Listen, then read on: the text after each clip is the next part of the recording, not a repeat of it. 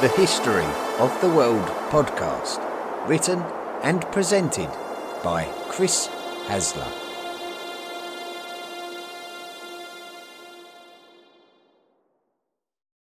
Volume 4, The Medieval World. Episode 47, The 100 Years' War.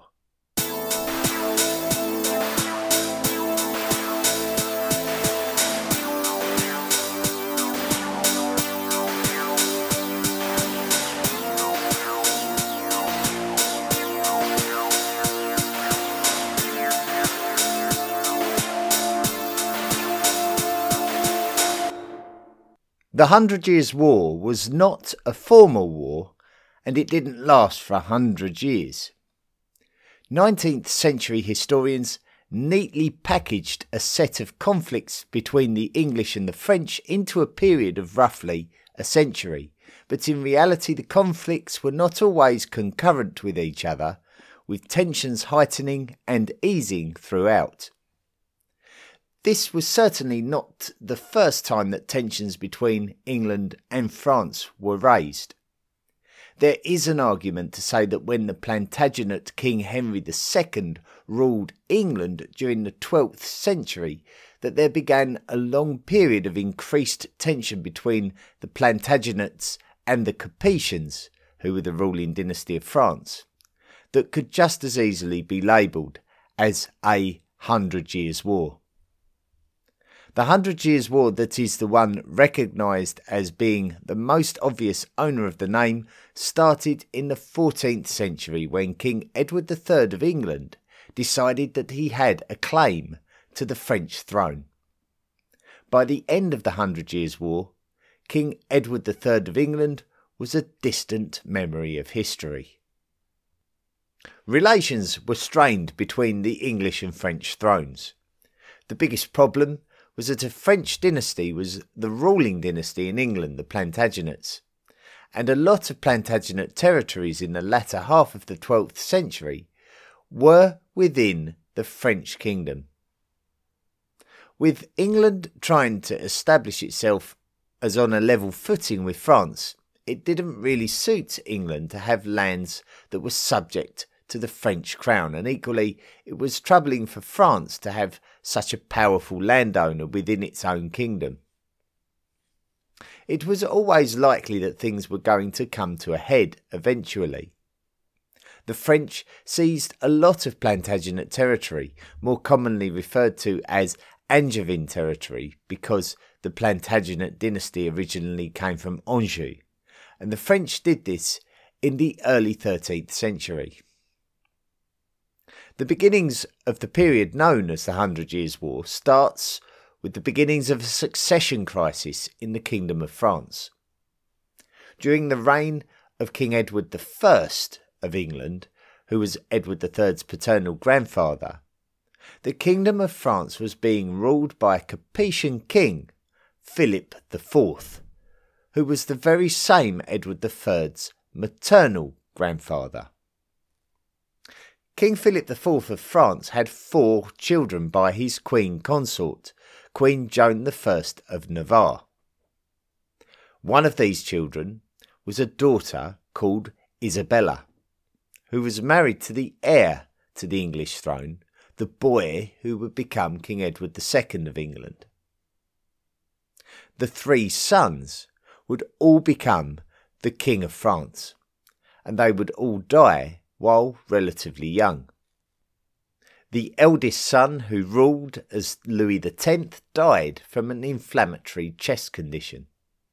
His wife was still carrying his male heir, who became King John of France on the occasion of his birth, until he died at just 5 days old. The second surviving son of Philip IV ruled as King Philip V of France, who had 4 daughters and no male heirs. Females were excluded from the French throne. So the third surviving son had to rule France as Charles IV, but even he could not produce a male heir. So the French had to decide what to do.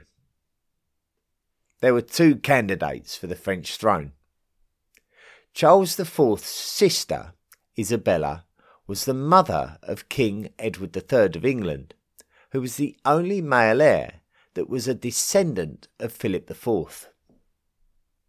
There was also a male who was a descendant of Philip IV's father, Philip III.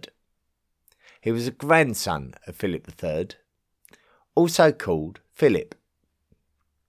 Philip's father was Charles, another son of Philip III, and Charles was the Count of Valois.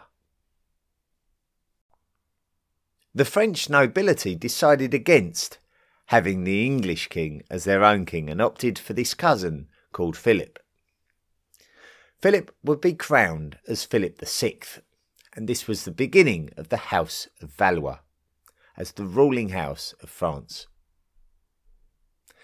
Edward was made to pay homage to Philip for Edward's lands of Aquitaine that were still a part of France. Philip would push his luck even further by insisting that Edward declare Philip as his liege lord, which effectively meant that Edward was Philip's man. Edward had to ride out these humiliations as France was more powerful at this time than England, and Edward was still trying to score victories against the Scots. England was rarely able to deal militarily with both Scotland and France simultaneously. Edward had scored a decisive victory against the Scots at the Battle of Halidon Hill in 1333, and then it started becoming obvious that the tensions between England and France were becoming unignorable. French troops intended for crusades were redeployed to Normandy, and Edward had begun to raise taxes to fund a new army. In 1337, Edward refused to pay homage to Philip, so Philip confiscated Edward's lands, and so Edward decided to go to war, declaring Philip as a usurper of the French crown, something that Edward laid claim to. The Edwardian phase. Edward's invasion of Philip's lands was an expensive undertaking, and Philip was likely very aware of Edward's limitations. Edward would be limited to rallying the support of Low Country realms, especially Flanders, in his bid to claim his proclaimed right to the crown of France. It enabled Edward to make some raids into French territories, but Edward soon ran out of money and went back to England. Philip had been able to resist engaging fully, choosing to frustrate Edward instead and save his own resources. Edward managed to gather a fleet of over 100 ships and cross the North Sea to Flanders, where a French fleet would be blocking one of the waterways inland at a place called Slush. The French fleet outnumbered the English fleet, but the French decision to connect their ships to form a barricade ultimately caused problems with their navigational abilities, and the English were able to pick the French fleet off one by one. Around 18,000 men were killed on the French side. English victory, on a practical level, only served to disrupt French ambitions to dominate the waterways between the two countries, but on a psychological level gave the English a belief that they could take on their wealthier neighbours. However, Edward could not financially afford to capitalise once again, and Edward requested a 5-year truce. Although there was a truce, there was an inevitability of conflict resuming once again, and the succession crisis in the Duchy of Brittany caused both Edward and Philip to back rival candidates. The lands of Brittany would have huge strategical importance for both sides. If the English gained access to the ports of Brittany, then they could land forces on the continent relatively unchallenged. Edward couldn't quite secure Brittany, but the French were still unable to prevent him from crossing the Channel and landing at Normandy instead in July 1346. From his landing on the Cotentin Peninsula, Edward would embark on a chevauchée, which is best described as a series of raids. The raids would take place as the huge English army travelled through the lands of northern France, debilitating the French and stabilising the English. The English would travel east to the Seine River, before following the river almost as far up as Paris, before turning north and travelling to the mouth of the Somme River. At this point it was the French who were financially exhausted, and with attacks also coming at them from the Flemish border, things were looking difficult. Philip had no choice but to deal with Edward, and so he would pursue him on his northward journey to the mouth of the Somme. The two armies met in battle at the Battle of Crécy. Edward was just 33 years old, and remarkably, he was accompanied by his 17-year-old son, also called Edward, and remembered to history as the Black Prince. Even at this tender age, Edward the Black Prince played an important role in command of the English vanguard. The English archers devastated the French forces, and the English victory at Crécy enabled them to head north to the important port city of Calais, and after a lengthy siege, take it, populate it, and then head home, having secured an 8-year truce. In 1348, the Black Death spread northwards through France and on to England, which made further hostilities impossible. The Black Death was a sudden and widespread wave of the plague that was highly contagious and highly deadly. Estimates of around a third of the population of northern France and England were dramatically wiped out, completely changing the nature of feudal society. King Philip VI of France died in 1350 in his mid-50s.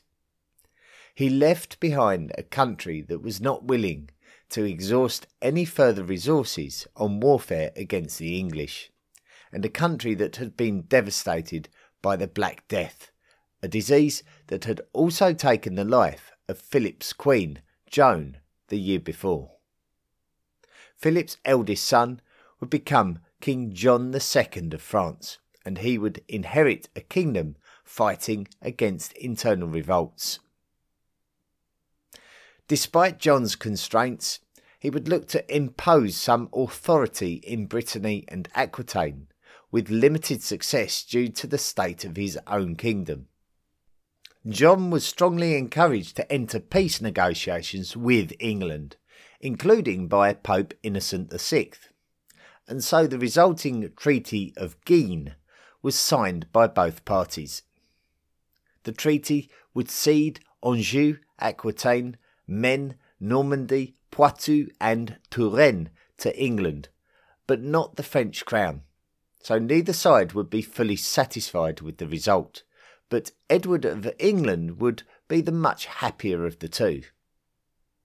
John rejected the treaty as soon as he was able to rally the support to oppose it, much to the dismay of the Pope.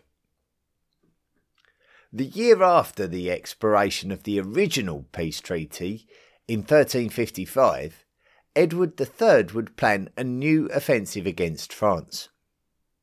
Edward III and his fourth son, John of Gaunt, would each lead offensives into the north of France. Edward's first son, Edward the Black Prince, would attack from Aquitaine. Edward the Black Prince would conduct his own chevauchée, raiding the towns of the countryside on his journey towards Paris. King John II of France decided to challenge the advance of Edward the Black Prince, and so John crossed the Loire River and met Edward the Black Prince near the city of Poitiers. The ensuing Battle of Poitiers in September 1356 was a battle that Edward the Black Prince wanted to avoid, but John II forced Edward's hand.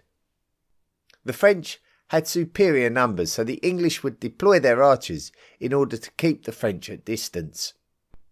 This ploy just as in the Battle of Crécy a decade previous, proved to be a fortune swinger for the English. The English capitalised on the chaos among the French ranks by rushing them and engaging in close quarters combat. The French retreated, so the English retrieved their arrows and began to fire them again.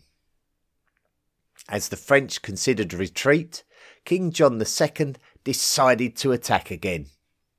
This time the English surrounded the French king and his closest bodyguards and subsequently overran them all, capturing the king. King John II of France had been captured by the heir to the English throne, Edward the Black Prince. John was taken to England, with a ransom of 3 million écus demanded for his release. The écu was a French coin that could also be referred to by the English as a crown. The sum of 3 million is something that the French kingdom would ordinarily take 2 or 3 years to accrue, so it was considerable. John would be allowed to return to his kingdom to raise the funds, and would allow his son, Louis of Anjou, to be taken as a captive to secure John's loyalty to the agreement. Louis would escape from the English Pale of Calais, however, and although this was good for Louis, it was not good for his father John, and John knew it. John would voluntarily give himself up to the English, but this time, when he returned to England, John would die in captivity in 1364, which took all of the momentum out of England's pressure. The Caroline phase. While King John II of France was in captivity with the English, affairs of state were being overseen by his son, Charles. Charles had done his best to raise taxes in order to secure his father's release and put down a major peasant revolt called the Jacquerie. On his father's death in captivity, Charles would accede to the French throne to rule as King Charles V, but his first priority would be to aid the recovery of the French economy. Both Charles V of France and King Edward III of England had made considerable improvements to the mechanics of their central governments, with Charles also reforming his army into a full-time military force paid a wage for their service. The 14th century was the century of the origin of the title Prince of Wales for the heir to the English throne, with Edward's father, who became King Edward II of England, becoming the first English heir to receive this title. It was also the century of the origin of the title Dauphin for the heir to the French throne, with Charles V earning the title before his father's death. The Dauphin was actually the head of the historical French province of Dauphiné of Viennois in the southeast of the country. The English were in a strong position against the French following the successes of the previous decade, so the pressure was on the French king to demonstrate to his unsettled kingdom that he would improve the situation. Charles would target the relationships he had with other royal houses in order to try to deny the English any further power on the continent. His brother, Philip the Bold, Duke of Burgundy, married Margaret of Flanders. Flanders had been an ally of the English earlier in the century, so to see the heir to the county married to the French royal family was a great concern for England. Charles was also successful in promoting French influence and friendship within the Duchy of Brittany, an important geographical location between the English and the French. Charles would also oversee the instatement of a pro-French monarch on the Castilian throne in Henry II. The significance of this is that Castile bordered the English Duchy of Gascony within Aquitaine, so the English Duchy would now be surrounded by enemies. As for the English royal house, King Edward III was approaching his 60s and had become old and lethargic. He had been blessed with his eldest son and heir, Edward the Black Prince, demonstrating the same military energy during his adult years, and Edward himself had fathered his own eventual heir, also called Edward. However, by the turn of the 1370s, Edward the Black Prince was suffering from illness. His firstborn son Edward was just 5 years of age when he was stricken by bubonic plague, which took his life. Edward the Black Prince returned to England in poor health and in grief. After struggling on and battling his illness, it would be dysentery that would claim Edward the Black Prince's life at just 45 years of age. It would not be long after that King Edward III became ill with an abscess, knowing that he had lost his brave and successful son and heir. And the following year, he too died at the age of 64. This meant that the throne of England would pass down to the second son of Edward the Black Prince, who at just 10 years of age ruled England as King Richard II. While all of this misfortune was befalling the English royal family, the French were chipping away at their lost lands, reclaiming what they had lost under the reign of John II.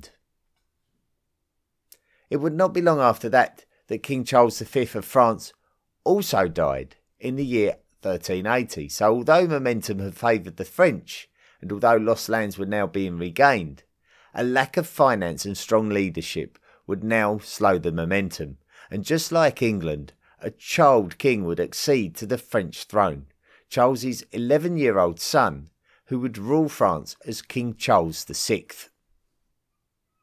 Under the regency of others, the French would continue to try to raise taxes for their war efforts against the English, but the momentum of the war had slowed down, with both countries paying the price for their battles against each other, and child kings now on the thrones of both nations. Significant revolts by the peasantries occurred on both sides of the English Channel.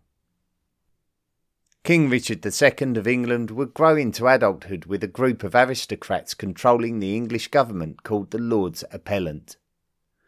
Richard would show favour to some select individuals, and the Lords Appellant were in total opposition to this attitude.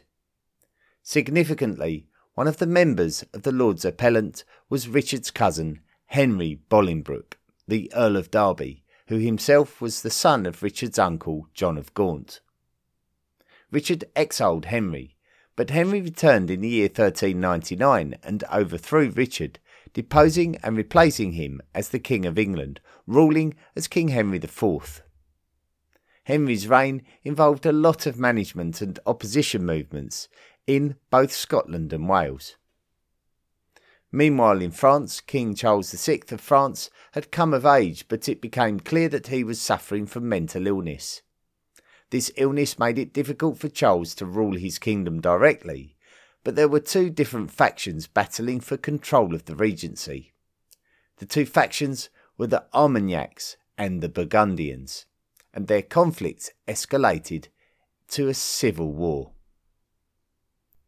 The Armagnacs were led by Charles's younger brother Louis, Duke of Orleans, and the Burgundians were led by Charles's cousin, descended from King John II, and he was called John the Fearless. During this period, King Henry IV of England revived the claim of his grandfather Edward III that he should be the true King of France. The Lancastrian phase. Henry IV was the son of Edward III's son, John of Gaunt. John of Gaunt was the Duke of Lancaster while he was alive, and so the usurping branch of the English royal family under Henry IV were known to history as the Lancastrians. Henry IV was suffering from ill health and was becoming increasingly reliant on his son, also called Henry, to run the country. The Burgundians were in control of Paris when King Henry IV of England died in 1413, and he would be succeeded by his son, who would rule as King Henry V. when the Burgundians were run out of Paris by the Armagnacs shortly after Henry V's succession, they would open negotiations with the English king, but the English king had his own ambitions towards the French crown and didn't need to wait for an invitation from the Burgundians to assert himself on the civil war going on in France. Henry V would demand to be named as the heir to the French throne after the end of the reign of King Charles VI, whenever that may come. With the French preparing to negotiate their way out of Henry's bold demands, Henry very keenly prepared to go to war.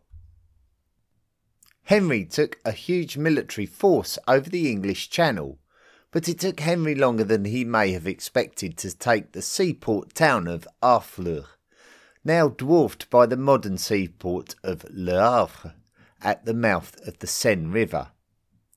This gave the French the opportunity to amass a much larger force in order to combat Henry's invasion. Plague had also hit the English army, and now a march on Paris seemed out of the question. So Henry's backup plan was to emulate the journey of his great-grandfather, King Edward III, and reach the English-controlled Pale of Calais. Henry's journey would not be as straightforward and dominating as Edward's, as the French army were attempting to head him off at every move. Henry's army began to run low on supplies, but the French still preferred to track Henry rather than engage with him. Henry didn't have the luxury of time on his side to delay and felt compelled to fight his way through to Calais, and so he launched an attack near the woods at Agincourt. Henry had managed to force the French into an engagement on his terms by goading them into a battlefield flanked by woodland, and this enabled Henry to deploy his longbowmen to attack the French army from the flanks. The French knew from experience that this was the English strength, but they were still helpless to prevent the sheer chaos caused by the shower of arrows. The French were in total disarray, and Henry showed absolutely no mercy by slaughtering as many French soldiers and prisoners as possible. The defeat at the Battle of Agincourt in 1415 not only allowed the English to start dominating the lands of northern France, but also allowed the Burgundians to pressurise the Armagnacs in Paris in the ongoing French Civil War. The Armagnacs couldn't resist the combined oppression of the English and the Burgundians.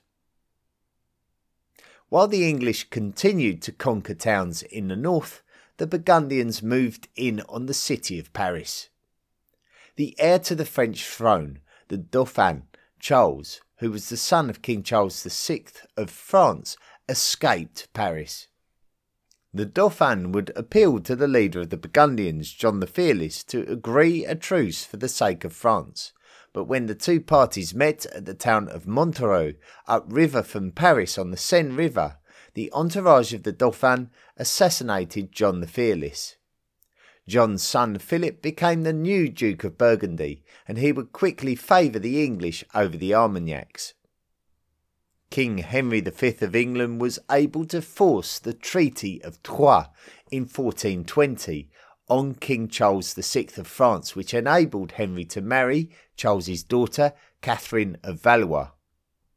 The Dauphin Charles was declared illegitimate, and the offspring of King Henry V and Catherine of Valois would be the rightful heirs to the crown of France.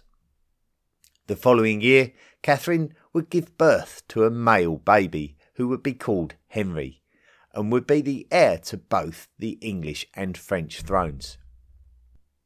In the following year, 1422, King Henry V was campaigning again in France when he contracted dysentery and died at the age of 35. Just 2 months later, the mentally fragile King Charles VI also died at the age of 53. This meant that officially King Henry's son, no more than a year old, was the new King Henry VI of England and was supposed to be the new King Henry of France. The ongoing English campaigns in France were continued by Henry V's brother, John of Lancaster, Duke of Bedford, who was very effective. However, the English Parliament were becoming increasingly reluctant to fund these campaigns. Both the Bretons of Brittany and the Burgundians were gauging the situation in France very closely. Neither of them wanted to be on the wrong side when the final decision would be made about who was the legitimate King of France. Was it the King of England, Henry VI, or would it be the dishonoured Dauphin, Charles? The English decided that they needed to make a move before the momentum of support started to shift back in the direction of the Dauphin. Thomas Montague, Earl of Salisbury, would lead a force to besiege the strategically important central city of Orleans in 1428. John of Lancaster, Duke of Bedford, felt that Anjou would be a better target, but Montague wanted to press on and gain control of the important Loire River. The siege was not even a month in before Montague was wounded by a cannonball and subsequently died of gangrene. His post was taken up by William de la Pole, 1st Duke of Suffolk, who continued the siege. Meanwhile, elsewhere, a young peasant girl called Joan from the town of Domremy approached the Dauphin Charles and pleaded with him to send support to the town of Orleans. And so he did, and he sent the peasant girl with the support also. While the military support distracted the English, Joan would enter Orleans with supplies, and this would be enough for the French to tip the balance of power enough that the English would become tired and give up on the siege. Following this, the Dauphin underwent an official coronation and would be declared as King Charles VII of France. But this coronation was not recognised by the English nor their supporters, who still regarded King Henry VI of England as the true French king. Charles was an adult ruling in his own right, while Henry was still just a child. Charles was able to switch the momentum in the French favour as Charles started taking northern towns back from the English. The English were very disjointed in their opinions about what to do next. Whether they should attempt to fight back against the French momentum or whether to sue for peace. A critical point in the recovery of the French crown was in 1435, when a congress was called in the town of Arras in northern France between England and France, but when the English contingent arrived, they were a little surprised to find a Burgundian representation, actually led by Duke Philip III, also known as Philip the Good, son of the assassinated Duke of Burgundy, John the Fearless, who, if you recall, was murdered by an entourage accompanying King Charles VII back when he was the Dauphin. The French put the pressure on the English to recognise Charles as the rightful King of France during this protracted congress that lasted over 6 weeks. The English refused to do this. About a week before the end of the congress, the man who had taken over the military command of the English armies in France from Henry V after his untimely death, his brother, John of Lancaster, Duke of Bedford, actually died himself, and Philip the Good, Duke of Burgundy, signed a treaty recognising Charles as the true King of France. How much of a factor the death of John of Lancaster had on the feelings of the Duke of Burgundy's position is debatable. But the defection of the Burgundians from the side of the English to the side of the Armagnac French was a hugely significant event in the overall fortunes of the Hundred Years' War. The recognition of Charles VII as the true King of France by the Burgundians allowed Charles to enter Paris unchallenged.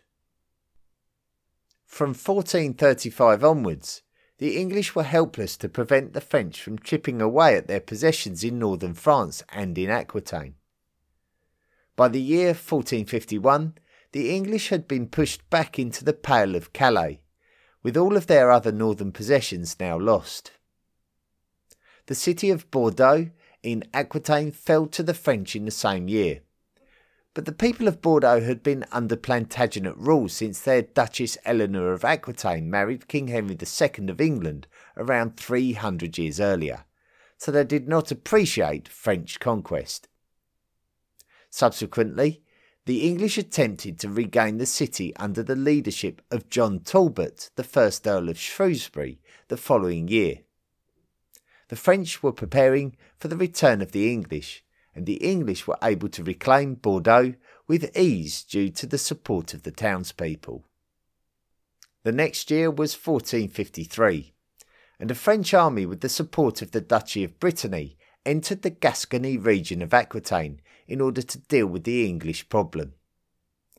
The resulting Battle of Castillon saw the French really punish the English, with the use of guns really helping to reduce the English numbers.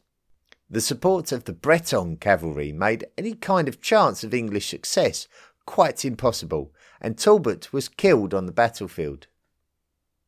After this decisive victory, the French retook Bordeaux, and English influence over any territory in southern France was gone. The Pale of Calais in the north was the only English possession left on the French mainland. The English may have planned to return again, but the mental health of King Henry VI of England, now in his 30s, deteriorated, and he would have to face a new threat in his homelands from the Yorkists, who were making a claim for his throne, claiming the Lancastrian kings were illegitimate usurpers after Henry's grandfather, Henry IV, deposed Richard II. This meant that there was nothing left to make any claim that he had to the French throne respectable, and that now his energies needed to be concentrated on the civil decay of his own kingdom of England. King Charles VII of France started to experience a decline in his physical health after this time, a time that we can cite as the end of the Hundred Years' War, and he would eventually die in 1461 to be succeeded by his son, who would rule as Louis XI, and refused to come to his father's bedside while he slipped away from mortal life on earth, after Charles had exiled him some years before.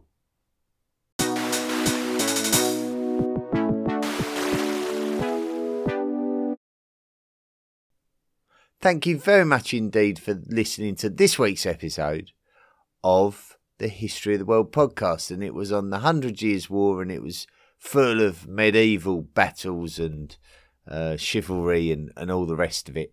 So thank you so much for listening, and if you enjoyed the episode and you enjoy the podcast generally and you want to support the podcast, then don't forget to click on the Patreon link. If you go to the historyoftheworldpodcast.com website, you will see the link for Patreon.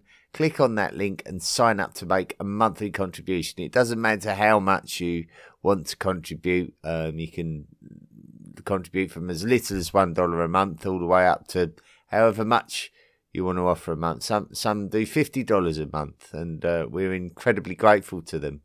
But do consider donating and supporting the project so that we can make better podcasts going forward. And of course, don't forget to miss out on all those cracking rewards that we give out to all of you who do contribute. The Ancient World Cup.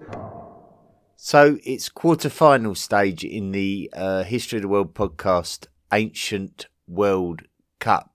And originally we started with 64 teams, and via a process of voting and elimination, we are down to the final 8 now. Last week, we learned that the Macedonians advanced into the semi-finals at the expense of the Franks. This week, just gone, we had our second quarter-final between the ancient Egyptians and the Sumerians, two of the most ancient civilizations that we know of. And the votes were all counted up on the Facebook page, the History of the World fan group, the History of the World podcast fan group, the which is also on Facebook, the Unofficial Fan Group, Twitter and Instagram. So if you follow the podcast on any of those platforms, you'll be able to take part in this competition, and your vote will be added to the mix. So this week's result, between the ancient Egyptians and the Sumerians, we had 78 votes. Thank you very much. People were very keen to get involved. But the winners with 63% of the vote and going through to the semi-final are the ancient Egyptians. And so the ancient Egyptians meet the Macedonians, and both of them were in the same qualifying group way back in round one. So interesting there. So we'll be watching that semi-final unfold in just 2 or 3 weeks' time. Next week is the quarterfinal number 3. And that will contain... Let me just get my spreadsheet out. That will contain the Romans going up against the Anglo-Saxons. So both of those invaded Britain, and both of them sort of came and went, really. So the Romans very early in the first millennium, and the Anglo-Saxons very late in the first millennium. So that's next week's match. So don't forget, History of the World Podcast Facebook page, History of the World Podcast Fan Group, Unofficial Facebook page, Twitter and Instagram. Voting will begin on Monday, so don't forget, get involved, vote for your favourite. Listener messages and reviews. Matthias Barra sent in a message saying, "Dear Chris, thank you so much for all your work and efforts. I really enjoy listening to your podcast. I started listening to your podcast by accident after searching for some information about the Scythians. I listened to your volume about these people and realised that I absolutely had to start from the very beginning. This was while cleaving firewood at my family's rural cottage, and I thought it would be very fitting to listen to prehistory on a headset while doing manual work preparing firework for next winter. Obviously, firework needs to dry for about a year. Now, I cannot stop. I usually listen to your podcast while commuting to work, for which your half-hour format is perfect. I do admit to sometimes spending a few minutes in my car after parking it just to finish the episodes, and I've just listened to the episode on the Macedonian King of Kings and can't wait for the next one on my trip home from work this afternoon. I'm now a proud Patreon, and hopefully I will have more time to write to you at a later time. In the meantime, please keep up the amazing work. Sincerely, Matthias." Thank you very much for writing in, and also thank you very much for committing to be a patron of the podcast. It's very, very kind of you. Matthias, as we mentioned, Matthias Barra is one of the new patrons for the podcast, so he now becomes a member of the History of the World Podcast Illuminati, as does Tanner Schofield. So thank you to you both for helping to keep the podcast in good health. So it really does help when you do that, and enables me to invest more into the project generally. So thank you very, very much. Next week and over the course of the next few weeks, we're going to be looking at a bit more detail regarding the 100 Years' War. We'll be looking at the Battle of Crécy next week, followed by the Battle of Agincourt. More familiarly known in the Anglo-speaking world, the English-speaking world, as the Battle of Agincourt, and then after that, the Siege of Orléans, in which we discover a little bit more about this mysterious peasant girl called Joan, who most of you will already know. So until next week, the Battle of Crécy. Come and join me for that one. And make sure, until then, to be good. The History of the World Podcast. written and presented by Chris Hasler. Please consider making a financial contribution by going to the historyoftheworldpodcast.com website and clicking on the Patreon link. Email the show at historyoftheworldpodcast@mail.com. And don't forget to join our social media at Facebook, Twitter, Instagram and Tumblr. See you next time.